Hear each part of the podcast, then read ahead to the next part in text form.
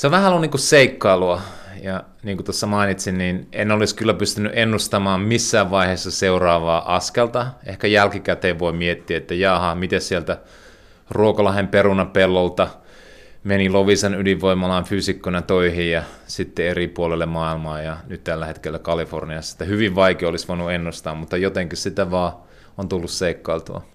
No Sami Inkinen, mutta jos palataan sinne Ruokolahdelle, eli mitkä sun omat lähtökohdat olivat? Miten sä kuvailet omia lähtökohtia? Mistä toi kaikki sun osalta on lähtenyt?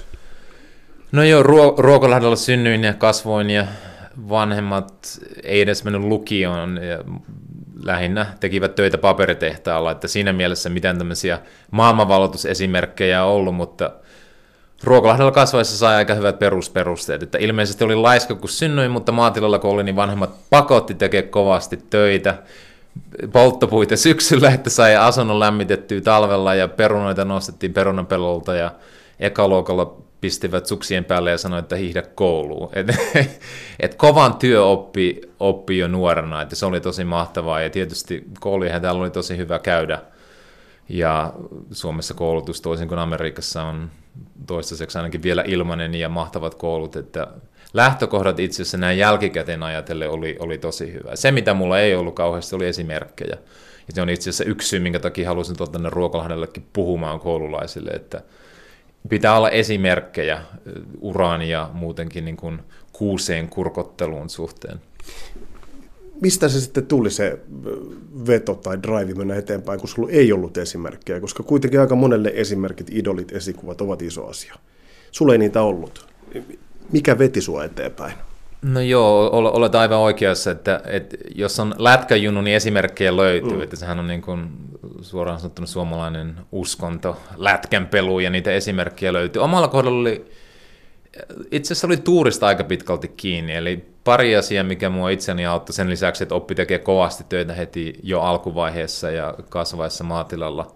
Yksi oli koulutus, ja sekin tavallaan koulu avasi ovia, mutta vahingossa, että lukionkin meni, kun en tiennyt, että mitähän mustakin tulee isona, että mennäänpä sinne vaikka 3 vuodeksi ihmettelemään, ja lukiossa fysiikan opettaja sanoi, että aika hyvä oot matematiikassa, että oletko ajatellut vaikka lääkäriksi tai insinööriksi lukemista, ja totesin, että no, en ole, mutta siitä kuitenkin syntyi kipinä sitten hakemaan nykyisen Aalto-yliopiston tai teknisen korkeakoulun fysiikan osastolle. Että koulutus on avannut paljon ovia ja silmiä, että jaha, tämmöisiäkin ammatteja on. Muistan, kun fysiikan osastolla aloitin ja joku sanoi, että tiesitkö, että Nokiankin silloinen toimitusjohtaja Jorma Ollila on täältä osastolta valmistunut ja sanoi, että no en tiennyt, mutta onpas kiinnostavaa. Että koulutus on avannut paljon ovia ja sitten muutamia yrittäjäesimerkkejä puolivahingossa on havainnut ja muistan silloin, kun nuorena kasvoin ja aina mietin, että jaa, onpas tuo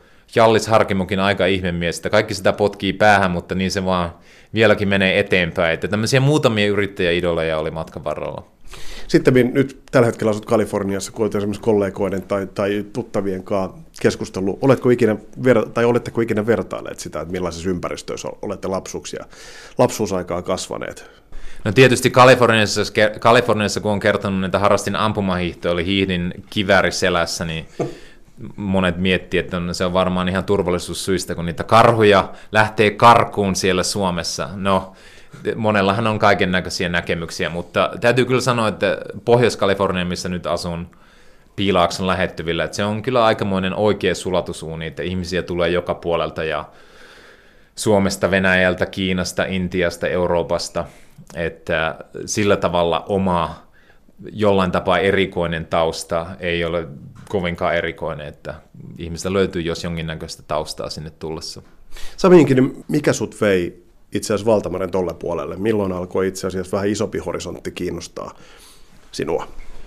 2000-luvun alussa, jolloin oli ollut Nokialla töissä ja perustanut yhden oman yrityksenkin, mun kiinnostus Piilaaksoa kohtaan oli ehkä samanlainen kuin lätkän pelaajilla on kiinnostus NHL:ää kohtaan. Eli mulle se Piilaakso yrittäjänä oli se yrittäjän NHL.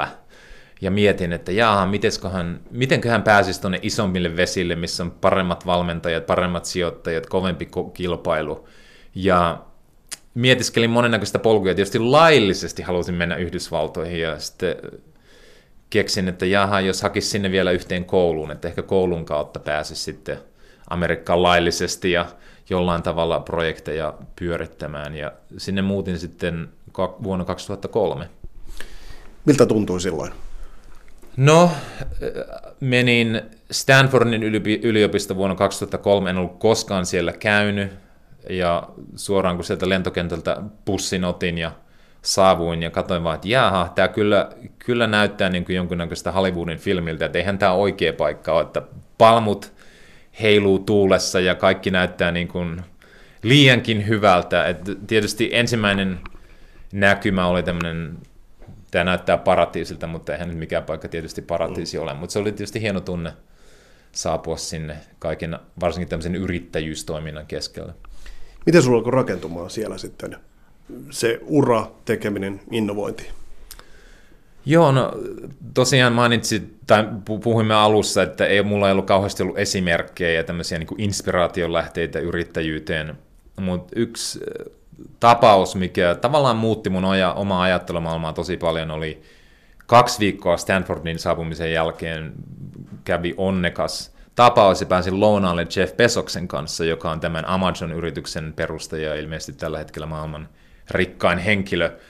Ja oltiin siinä semmoisessa pienessä ryhmässä lounaalla hänen kanssa ja hän sitten vaan hörönaurutteli typerimmille vitsille, mitä mä olin koskaan kuullut. Ja kun mä sitä kuuntelin sen Jeff Bezoksen nauroa ja mietiskelin vaan omassa päässä, että jos tuokin höpöukko on pystynyt tommosia asioita tekemään ja maailmaa muuttamaan, niin kyllä minäkin. Ja se oli ihan uskomaton tunne, miten ihan puhtaasti tavallaan niin kuin inspiraation ja itsetunnon kautta tuli semmoinen niin kuin kyky ja halu tehdä ja yrittää ja ehkä kuuseen kurkottaa. Että toi itse asiassa muutti tosi paljon mun ajatusmaailmaa. Mitä sä silloin hänestä aistit? Muutakin kuin ne typerät vitsit sen röhönaurun. Koska kuulostaa siltä, että ehkä siinä oli myös karisma, esimerkki, jollain tavalla rentous läsnä. No joo, kyllä varmasti. Ja ehkä osin mun osalta oli se, että kun Kaakkois-Suomessa kasvanut ja perunapellolta lähtenyt, että no ehkä nyt ne ei lähtöasemat ole riittävän hyvä, että pystyisi tekemään jotain ehkä maailmantason juttu. Että enemmänkin se opetti mulle, että mehän ollaan kaikki vaan ihmisiä. Kuka tahansa pystyy lähestulkoon mihin vaan, tai ainakin jokainen voi yrittää. Että se antoi tämmöistä niinku uskoa siihen, että ei ne tavallaan niinku maailman julkisimmat, näkyvimmät, menestyvimmät ihmiset sen kummempia ole. Että kun siinä vieressä istui ja kuunteli sitä hörönaurua, niin totesin vaan, että kyllä mäkin pystyn. Milloin sun lähti sitten liikkeelle tämä asunnonvälityspalvelu, koska jälkeenpäin kun sitä katsotaan, niin erittäin yksinkertainen, loistava idea kaiken kaikkiaan. Miten sulla tämä lähti sitten? Stanfordin luokkatoverini kanssa perustin tämän Trulia-nimisen yrityksen, joka on käytännössä kiinteistövälityspalvelu netissä. Ja minä olin fyysikko Suomesta ja mun perustajakaveri oli fyysikko Oxfordista Englannissa ja molemmat oltiin Stanfordissa samaan aikaan. Ja jännä kombinaatio muuten. Kyllä, 2 fyysikkoa muuttamassa Yhdysvaltain yhtä suurinta toimialaa, että kummallakaan ei ollut kyllä koulutusta siihen, mitä alettiin tekemään. No siis näkemys oli hyvin yksinkertainen. Tämä oli vuosi 2004, eli esihistoriallisia aikoja, ja netistä pystyy ostamaan auton, netistä pystyy löytämään aviopuolison, netistä pystyy käytännössä ostamaan ja myymään mitä tahansa, mutta ainakin Yhdysvalloissa siinä vaiheessa niin tämmöiset kuluttajavetoiset asunnonvälityspalvelut, niitä ei ollut olemassa. Ja ajatus oli vaan, että kaikki toimialat tulee muuttumaan internetin takia tai ansiosta. Kiinteistövälitys ei ole millään tavalla erilainen, ja todettiin, että jaha, pistetään voimat yhteen ja rakennetaan jotain tyhjästä, ja siitä sitten vaan lähdettiin vuonna 2004. Milloin alkoi tuntua siltä, että nyt ollaan jonkun ainutlaatuisen äärellä? Täytyy sanoa, että yrittäjänä, kun on sen yrityksen sisällä, niin monellakin tapaan ei koskaan. Ulkoapäin, kun katsoo kasvavia, onnistuvia yrityksiä, niin ne on monesti näyttää, että jaha, hieno ajatus, kovaa työtä ja suoraan siitä menestykseen, mutta yrityksen sisällä monesti tuntuu, että se on semmoista korttitalon kasaamista, ja että jos ei täysillä puske ja kiinnitä huomiota jokaiseen yksityiskohtaan, niin se korttitalo voi kaatua missä tahansa vaiheessa. Että ei oikeastaan missään vaiheessa tuntunut, että jaha, tämä on nyt niin kuin varma ja tehty. Totta kai vuonna 2012, kun Trulia listautui New Yorkin pörssiin, niin se oli tämmöisen niin kuin ulkoisesti jonkunnäköinen tunnistus siitä, että jaha, se on oikea yritys, siinä on oikea liikevaihtoa ja ehkä siinä on niin kuin pysyvyyttä vuosiksi tai vuosikausiksi eteenpäin. Mutta siinä kun sisällä on asioita tekee, niin se on vähän niin kuin joka päivä tuntuu, että jos nyt tässä ei kovasti puske, niin ehkä tämä voi jotenkin tästä vielä kaatua. Oliko se vaikea jättää taakse? Onko se jätetty taakse? No tällä hetkellä se on täysin jätetty taakse, että se oli vuonna 2012 listauduttiin pörssiin ja 2014 meidän julkisesti listattu kilpailija Zillow osti meidät.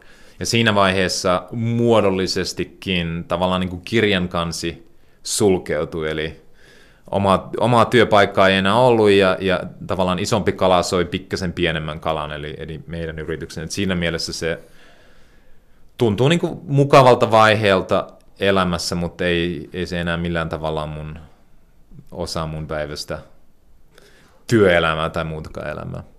Siitä kun lähdit eteenpäin, jos oli omakohtainen motiivi nimenomaan jo mainittuun diabetekseen, ja nyt siitä on tullut tavallaan se ammattiura ja siihen, kun et sitä ratkaisua, mutta Sami Inkinen, kerrotko hieman tuosta, että miten se tuli omakohtaiseksi?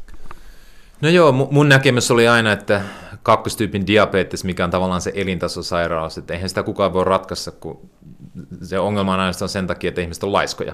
Että jokainen tietää, mitä pitäisi tehdä, että syö vähemmän ja liiku enemmän. Siinäpä se ratkaisu on, mutta ihmiset ei vaan tee sitä. Ja tosiaan tämä oli mun niin kuin mielipide ja mieliala siitä, mutta mun näkemys täysin muuttui sen jälkeen, kun itse kaiken urheilimisen ja triathlonin ja jopa triathlonin maailmanmestaruuden voittamisen jälkeen mulla todettiin diabeteksen esiaste itsellä, ja mietin, että no eihän tässä ole nyt mitään järkeä. Eihän näin pitänyt käydä. Kyllä, että jos 10 tuntia viikossa urheilee ja koko aika katsoo, ettei syö liikaa, että pysyy niin sanotusti urheilijan kunnossa, ja silti tulee diabeteksen esiaste ja matkalla diabeteksen, että se tavallaan niin kuin kyseenalaisti mun omat ymmärrykset täysin, ja sitten onneksi oli aikaa siinä vaiheessa, tutustuin paljon lääkäreihin ja tiedemiehiin, ja sitten opin, että itse asiassa tähän sairauteen se voi niin kuin parantaa ja puhtaasti ruokavalion kautta, ja ehkä ne historialliset opit on hieman väärät. Et se oli tämmöinen niin kuin omakohtainen kokemus, jossa sitten tuli tämmöinen havahdus, että jaha, tätä tautitilaa hoidetaan väärällä tavalla, me voidaan tehdä se paremmin, ja jos me tehdään paremmin, niin todennäköisesti säästetään monia ihmisiä ja niiden niin kuin silmiä ja jalkoja ja käsiä, kun diabeteksen takia amputoidaan paljon, ja myöskin yhteiskunnalle ja vakuutusyhtiöille ja ihmisille säästetään paljon rahaa. Miltä se tuntui silloin, kun sä jouduit itse kohtaamaan sen? Et se oli nyt myös, sulla oli se tie siihen diabetekseen käsillä, niin millaista itse tutkiskelua sä silloin kävit? No monesti sanotaan, että jos lukee jostain tietoa, joka on niin kuin erilainen kuin mihin on uskonut, niin on tosi vaikea niin kuin muuttaa omaa mielipidettä. Et omakohtainen kokemus muuttaa omaa mielipidettä huomattavasti nopeammin. Et mä en osaa oikeastaan pukea tätä edes sanoiksi, mutta se tunne, että on ollut noudattanut niin sanotusti ohjeita täysin, mutta silti lopputulos on väärä, niin se tämmöinen omakohtainen kokemus oli niin kuin luissa ja ytimissä ja joka puolella tuntui, että jaha, eihän tämä tieto, mitä meille annetaan tänä päivänä, sen täytyy olla väärä. Jos maailmanluokan triathlonisti, joka on niin kuin tippikunnossa niin sanotusti, on matkalla kakkostyypin diabeteksi, niin jokuhan tässä täytyy olla väärä. Mitä sä sanot muille ihmisille, jotka ovat nyt matkalla kenties kakkostyypin diabetekseen? Jos ei puhuta Virta Healthista, vaan puhutaan ihan siitä, että tuollaisesta mentaalipuolen niin tavallaan heräämisestä. Joo. No, se mainitsin mentaalipuolen, mutta täytyy kyllä mainita yksi tämmöinen niin kuin ruokavalio-asia, mihin liittyy mun ja mun vaimon Tyynen valtameren yli Kaliforniasta Havaille soutumatkakin, eli se oli tämmöistä sokerivastaista taistelua, ja sanoisin, että sokerin käyttöä kannattaa vähentää niin lähelle nollaan kuin mahdollista, mielellään nollaan. Se on mun tämmöinen helppo vinkki ihmisille. Toki se, mitä me tehdään Virta Healthin osalta, että me ollaan tämmöinen virtuaalinen lääkäriasema, ja sitten lääkärit tarkasti vähentää myös näiden lääkkeiden käyttöä ja niin edelleen, että siellä on paljon muuta, mutta tämmöisenä niin kuin ihan hyvin yksinkertaisena vinkkinä sokerin kautta kannattaa vähentää 0, jos mahdollista, ja siitä on ehkä suurin apu. Onko siis semmoinen globaali uhka, sokeri? Kyllä. Onko tämä semmoinen asia, ihan, jos vakavoidutaan hetkeksi, että tämä pitäisi ottaa vakavammin ihan siis niin kuin itse kunkin, mutta ihan globaalistikin? Ehdottomasti, että varmaan monet ihmiset, jotka on kasvaneet viimeisen 2 tai 30 aikana, niin aina sanottiin, että no, kaikella nyt on makeen hammas ja pikkasen jotakin ja kohtuudella voi saada kaikkia, mutta kyllä sokeri on niin paha asia, että sitä kannattaisi täysin eroon päästä. Ja kyllä se on niin kuin globaali ongelma, ja diabetes on nyt globaali ongelma, että Kiinassa on 130 miljoonaa ihmistä, joilla on 2. tyypin diabetes. Käsittämättömiä lukuja. Kyllä, että 500 000 ihmistä globaalisti, joilla on 2. tyypin diabetes. Monet ihmiset ei ehkä ymmärräkään, kuinka iso ongelma se on. Mainitsit tämän soutumatkan Havaijille vaimosi Meredithin kanssa. Kerrotko hieman tuosta? Sehän oli silloin otsikossa, sitä seurattiin. Mistä kaikessa siinä oli kyse? Joo, no ihan tuommoinen pikku soutumatka. Hypättiin soutuveneeseen Kaliforniassa ja soudettiin Havaijille, ja alkuperäinen ajatus olisi käyty aamupalalla ja soudettu takaisin kotiin, mutta siihen yhteen suuntaan meni 45 päivää ja 3 tuntia, että siinä oli riittävästi soutamista. Mutta se tausta oli se, että me haluttiin tavallaan edistää tätä sokerivastaista taistelua, eli haluttiin osoittaa itselle ja seuraajille ja maailmalle, että pystyy jopa urheilemaan todella tehokkaasti ilman yhtään sokeria, eli me soudettiin se ilman minkäännäköisiä urheilutuotteita tai sokerituotteita tai muutenkaan niin tämmöisiä nopeista hiilihydraatteja niin sanotusti, ja mentiin aika nopeasti, että rikottiin se valtameren ylisoudun nopeus maailmanennätys, mikä tietysti on kohtuuhelppoa, kun tosi moni ihminen ei soutele valtameren yli. Mutta onko se edelleen voimassa? Ilmeisesti se on edelleen voimassa, että se yksi soutu riitti, että ei tullut kauheasti seurattua, mutta se oli kyllä aika mahtava kokemus myös parisuhteen kannalta, ja totesin, että oikea vaimo tuli löydetty, ja että vieläkin ollaan naimisissa. Miten elämä muuten Kaliforniassa? No, elämä on hyvä, on tosi onnellinen siitä, että mulla on 2 pientä tyttöä, 2- ja 4-vuotiaat, ja edelleenkin naimisissa, ja on onnellinen siitä, että voi tehdä työtä muiden ihmisen hyvinvoinnin eteen nyt tällä hetkellä, kun yritetään parantaa 2. tyypin diabetesta. Toki, kuten varmasti jokainen suomalainen tietää, Yhdysvalloissa on monellakin tapaa mielenkiintoisia aikoja, ja jokaisessa paikassa on omat ongelmansa, mutta toistaiseksi on vielä nauttinut elämästä siellä oikein hyvin. Nyt kun tulet tänne Suomeen takaisin, niin mitä näet ympärilläsi? No aloitanpa näistä kovinkin positiivisista asioista, eli Suomi on puhdas, kaunis maa edelleenkin. Täällä on paljon tilaa, ei ole ruuhkia, on tosi mahtavaa. Mainitsin aikaisemminkin Ruokolahden peruskoululla vierailemassa, ja se koulu toimii kun aivan mahtavasti verrattuna moninkin kouluihin Yhdysvalloissa. Täällä on tosi paljon hienoja asioita. Yrittäjyyskin on nousussa, mikä on oikeastaan ainut tapa luoda paljon uusia työpaikkoja, että tämmöistä niin kuin yrittäjähenkisyyttä on paljon enemmän. Monia positiivisia asioita. Me pohditaan paljon, varsinkin haja-asutusalueella, yrittäjyyttä. Mihin pitäisi fokusoitua silloin, jos lähdetään uutta kehittämään? Puhutaan nyt sitten työpaikoista tai yritysideoista.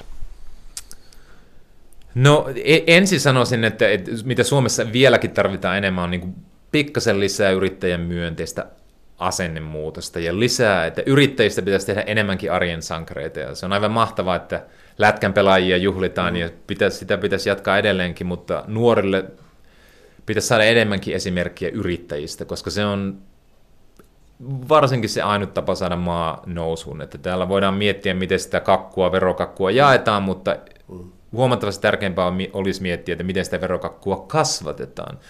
Ja yrittäjyyden avulla sitä saadaan eteenpäin. Tämmöistä inspiraatioita ja yrittäjien esimerkkiä pitäisi saada vieläkin enemmän.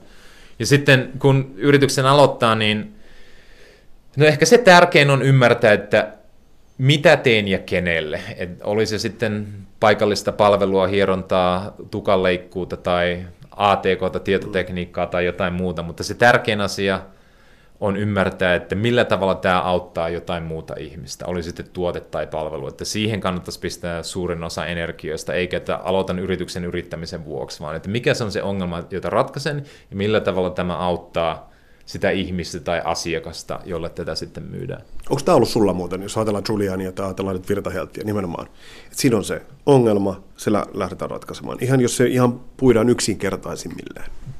Kyllä, molemmissa tapauksissa lähti ongelmasta Trulia. Internetistä ei ole saittia, jossa voisi asuntoja ostaa helposti, ja Virta Health edelleenkin lähestulkoon 1000 ihmistä kuolee kakkostyypin diabeteksi joka päivä pelkästään Amerikassa. Lähestulkoon 1000 ihmistä kuolee joka päivä. Tämä on ongelma, ja se kasvaa ja kasvaa ja kasvaa, ja nyt meillä on ratkaisu, jolla voi parantaa kakkostyypin diabeteksen. Molemmissa tapauksissa lähti tavallaan niin kuin ongelman näkemisestä, ja sitten tuli ajatus, että jaha, tonhan pystyy ratkaisemaan jollakin tuotteella tai palvelulla, että tällä tavalla se on lähtenyt. Ehkä vielä yhden asian lisäisin, että jos joku miettii yrittäjän polulle lähtemistä, mun vinkki on se, että siihen asiaan ja aihepiireeseen täytyy rakastua jollain tavalla, koska se matkanteko yrittäjänä on aivan mielettömän vaikeaa. Ja jos siihen aihepiireeseen ei ole jollain tavalla niin kuin hullaantunut ja rakastunut, sitä ei välttämättä tarvitse edes osata selittää, että miksi. Mutta jos tämmöistä intohimoa siihen aiheeseen kohtaan ei ole, niin se matkanteko on todennäköisesti liian vaikeaa. Se on vähän niin kuin avioliitto, että voi miettiä paperilla, että tämän puolison kanssa kannattaisi siis viettää seuraavat 50 vuotta, mutta jos ei tule semmoista tunnetta, että tämä on totta, niin todennäköisesti ei kannata siihen suhteeseen lähteä. Monesti ensivaiheen yrittäjät kysyy multa vinkkiä ja sanoo, että mitenkö sä analysoit näitä bisnesmahdollisuuksia? Ja mä aina sanon, että niitähän voi analysoida taulukkolaskennassa, pistää pisteytyksiä ja päätyä siihen, että mikä se on se paras bisnesmahdollisuus, mutta et sä varmaan aviopuolisoosikaan analyysin kautta valitsisi taulukkolaskennassa, että sinne täytyy tulla joku tunne, että jaha, tässä on mun elämän missio, ja siihen pistän niin kuin kaikki energiani. Että se matkanteko yrittäjänä, se on antoisaa, mutta se on mielettömän vaikeaa, ja mä en ole koskaan tavannut yrittäjä, joka olisi sanonut, että no helpolla työllä tuli noinkin tulokset. Mutta sydän siis mukana? Sydän mukana, kyllä, 100%. Sulla on ollut? Kyllä. Mä luin jostain, oliko teidän Virta Healthin sivulta, että mikä on sulle niin kuin yksi onnellisuuden määritelmä, oliko tällainen määritelmä puutarhasta, kun olet omassa puutarhassa. Se kävi kiinnostaa. Kerro Sami Inkinen hieman tosta, että missä mielentilassa ollaan silloin, kun sä oot siinä puutarhassa, no, ja ketä siellä on? No ensinnäkin tausta on se, että kun maataloilla kasvoin, niin teini-ikäisenä olen mielestä, että joskus saan kyllä niin hyvän työpaikan, että voin rahalla ostaa ruuat kaupasta, eikä tarvitse perunapellolla olla kädet multasena. Ja sitten tietysti 20-30 vuotta myöhemmin, nyt tänä päivänä on puutarha, pieni puutarhatalon takana Kaliforniassa, ja se on niinku mun ehkä paras tämmöinen luksussijoitus, että on omassa puutarhassa kasvaa ruokaa ja kaikennäköisiä hedelmiä ja muita. No siellä on todennäköisesti vaimo ja 2 pientä tyttöä, sormet mullassa, jotta voi niillekin opettaa, että mistä se ruoka tulee ja millä tavalla kova työ auttaa. Eli samoja opetuksia kuitenkin kuin mitä sulla on ollut aikoinaan Ruokolahdella, niin että tavallaan että sormet ovat mullassa ja tavallaan ollaan siinä maan äärellä. Kyllä, ympäristö on kovin erilainen, mutta ehkä tietysti Kaliforniassa voi olla sormet mullassa 12 kuukautta vuodessa, että Suomessa sormet jäätyisi ainakin tammikuussa. Onko siitä Sami Inkisestä vielä mitä jäljellä, joka silloin oli katteli ikkunasta ulos Commodore 64 ääreltä? Metsämaisemaa kuin nyt se, joka on sen oma puutarhan ääressä Kaliforniassa kotona? No varmasti on. Ehkä 2-3 asiaa. Yksi periksi antamattomuus ja tämmöinen suomalainen sisu.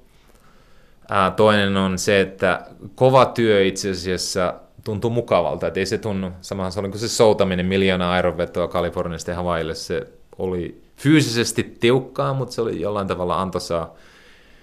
Ja ehkä se kolmas asia on se, että olen aina ollut tyytyväinen melko vähin. Ja se on ehkä ollut jollain tavalla melko onnellisen elämän salaisuus.